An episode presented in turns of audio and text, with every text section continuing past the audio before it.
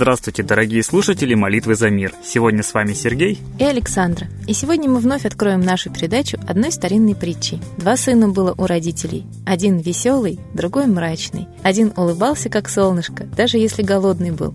Раз мне сегодня не пришлось покушать, значит здоровее буду. Да и на голодный желудок думается лучше. Говорил он в таком случае. Второй же сердился, даже если получал пряник. Этот пряник такой черствый.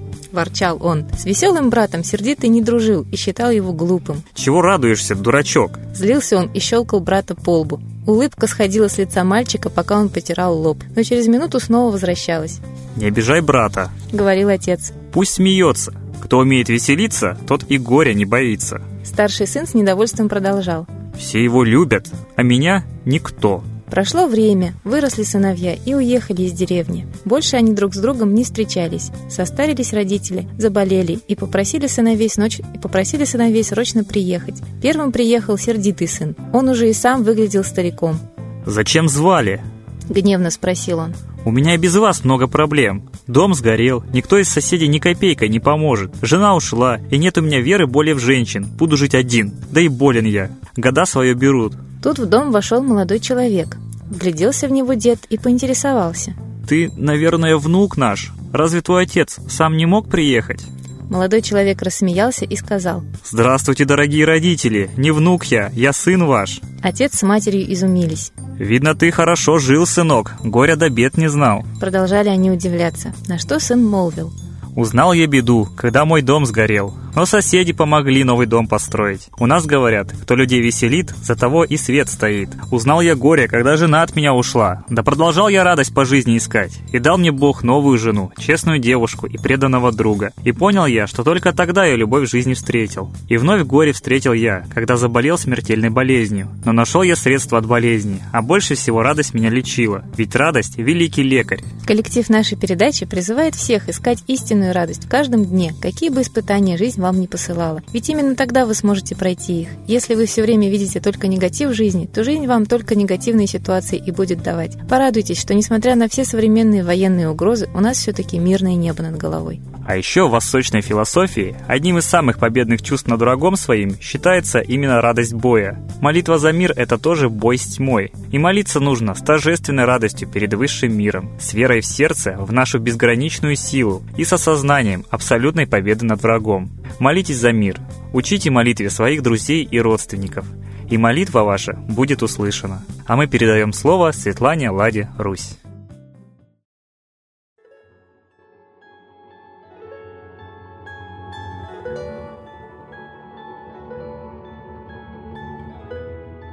Уважаемые граждане России, нищета во многом создана действиями Центробанка, о чем говорили даже депутаты, предлагавшие ввести юридическую ответственность для руководства Центробанка, который принимал шаги, направленные против интересов граждан России, а на защиту интересов иностранного капитала, и в частности МВФ, филиалом которого по сути своей является Центробанк. И он проводит интересы иностранных олигархов и принадлежит по всей видимости иностранному олигарху, он является частным, имя владельца скрывается, поэтому это может быть только иностранный крупный олигарх, которого скрывают от народа. Но действия Центробанка ясны.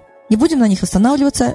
Об этом есть на Ньюсленде в нашем анализе действий. То есть все по курсу валют, поставки кредитования, все действия предприняты для того, чтобы инфляция превратилась в дефляцию, превратилась в огромное падение нашего благосостояния.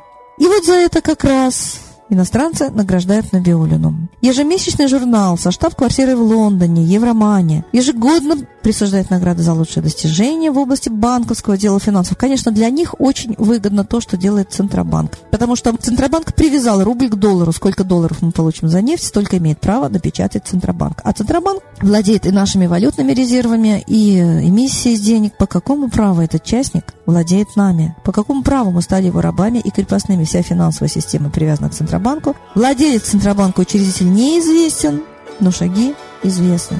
Понятно, что Набиулина наемный директор вот этого иностранного олигарха, получила от этого иностранного олигарха награду. И вспомнить, вообще в Советском Союзе Центробанк был государственным, сам государство издавало деньги и не брало в долг ни у кого и не зависело от долларов. А нам, гражданам, все больше и больше ложится на шею ермо пополнение бюджета, которое, принципе, как-то компенсирует безумные траты из бюджета на Олимпиаду, универсиаду, на какие-то чемпионаты. Триллионы рублей идут.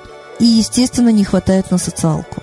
И вот не олигархи, не Набиулина, не чиновники и депутаты, которые имеют огромные льготы, опять же, от государства, которое со всей очевидностью для нас управляется уже с 93 -го года из-за рубежа, мы с вами имеем не льготы, а истощение. Поэтому штрафы и налоги вопиющие. Налоги даже за разрушенные сараи, за недостроенные дома уже вводятся. Налоги очень большие, которые, в принципе, даже нельзя осилить. То есть у нас есть недвижимость, которую мы уже оплатили один раз, дом свой, и вот теперь за него мы будем всю жизнь выплачивать государству, которое наши деньги транжирит на пены, на откаты, на ужасающую коррупцию и на увеселительные мероприятия. И вот чтобы как-то заполнить бюджет и поощрить других слуг государства, полицейских, предлагается этими депутатами, которые приняты по спискам ненародные депутаты, ужесточение в правила дорожного движения. То есть понятие «опасное вождение». За один какой-то маневр полицейский может остановить, сказать, вы сделали опасный маневр и оштрафовать человека. То есть ездить на машинах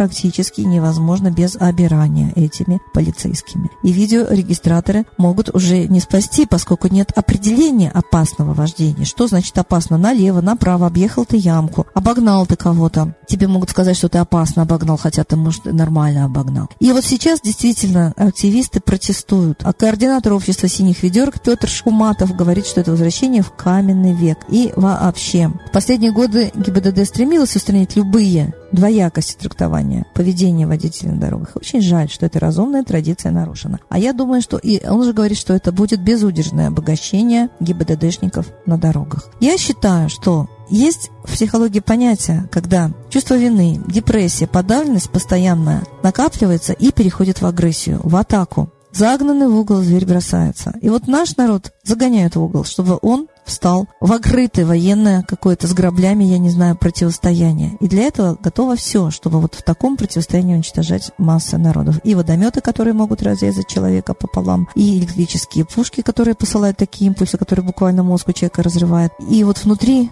страны может начаться такая бойня, если будут постоянно приниматься такие законы, а мы их будем терпеть.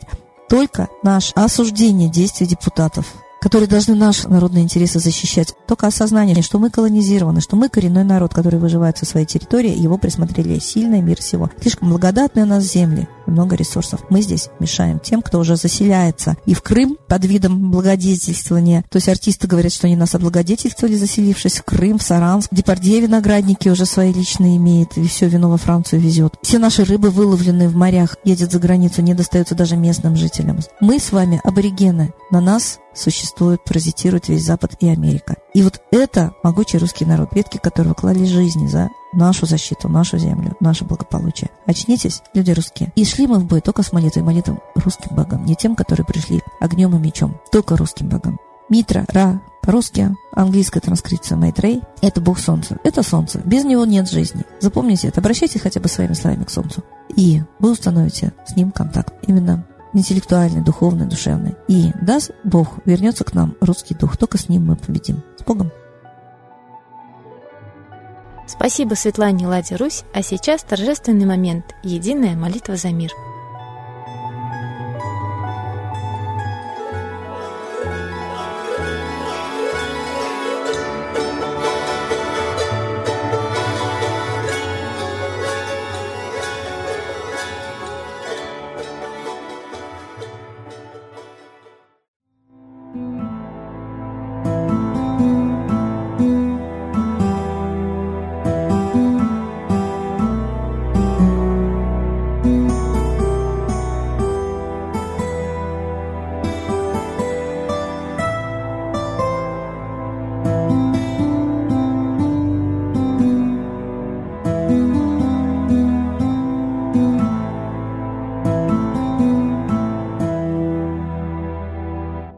смерти и зла над Россией клубится, И заговор тьмы над народом глумится. Поссорить с соседом, живущим в стране.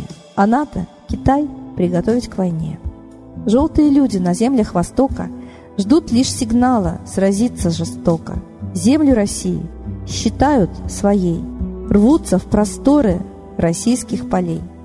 Предсказано солнце в российской судьбе, но сможем его отстоять лишь в борьбе. И вера, и сила в пути нам нужна. Не будет могилы, воспрянет страна. Поднимемся гордо, всем скажем о свете и вымолим век золотой на планете. Молим русского Бога. Прости наш народ. Дай нам к счастью дорогу. Прости наш народ. Ра, сожги наши страхи. Прости наш народ. Мы в последней рубахе. Прости наш народ. Молим солнце вернуться, Спаси наш народ. чтобы от страха не гнуться. Спаси наш народ. Митра, Ра, Майтрея, Спаси наш народ. нечисть нас не жалеет. Спаси наш народ. Русские люди, вперед, за богами, вслух повторяйте вместе за нами. Если молитва уйдет в небеса, снова начнутся у нас чудеса. Честно и смело скажи свое слово. Русские боги помочь нам готовы. Хочу, чтоб нынче на Руси славление солнцу началось, чтобы светило в нас прожгло и ум, и душу всю насквозь, и чтоб сгорели в душах в прах и ложь, и алчность, и вся лень, и в наших солнечных сердцах зажегся б новый Божий день. Я знаю, солнце помнит нас, и солнце Митры взгляда ждет. От тех, в ком лучик не угас, кто не забыл про небосвод, кто скажет Митре, я с тобой, я вспомнил предков высший дух, с Майтреей связаны судьбой, и славить солнце станем вслух.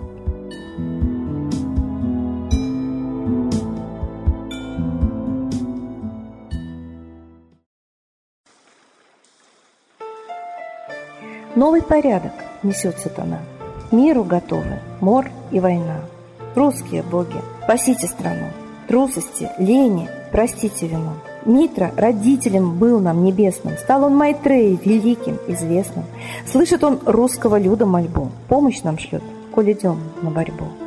Владыка Майтрея, нам помощь пошли, погибель убрать от планеты Земли. Твои легионы пошли нам с небес. Народы с мольбой ожидают чудес. Господи, разум народам верни. Вновь наступили тяжелые дни. Снова войска на готове стоят. Снова на смерть посылают солдат. Брат поднимается снова на брата. Мы в эгоизме и лжи виноваты. Верим предателям рода людского. Мир наш над пропастью гибели снова.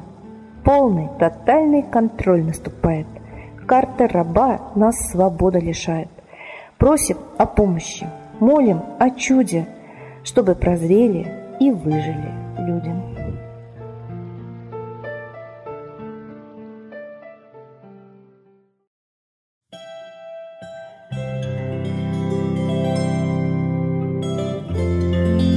Спасибо всем, кто был с нами сегодня. Мы ждем вас на следующей трансляции.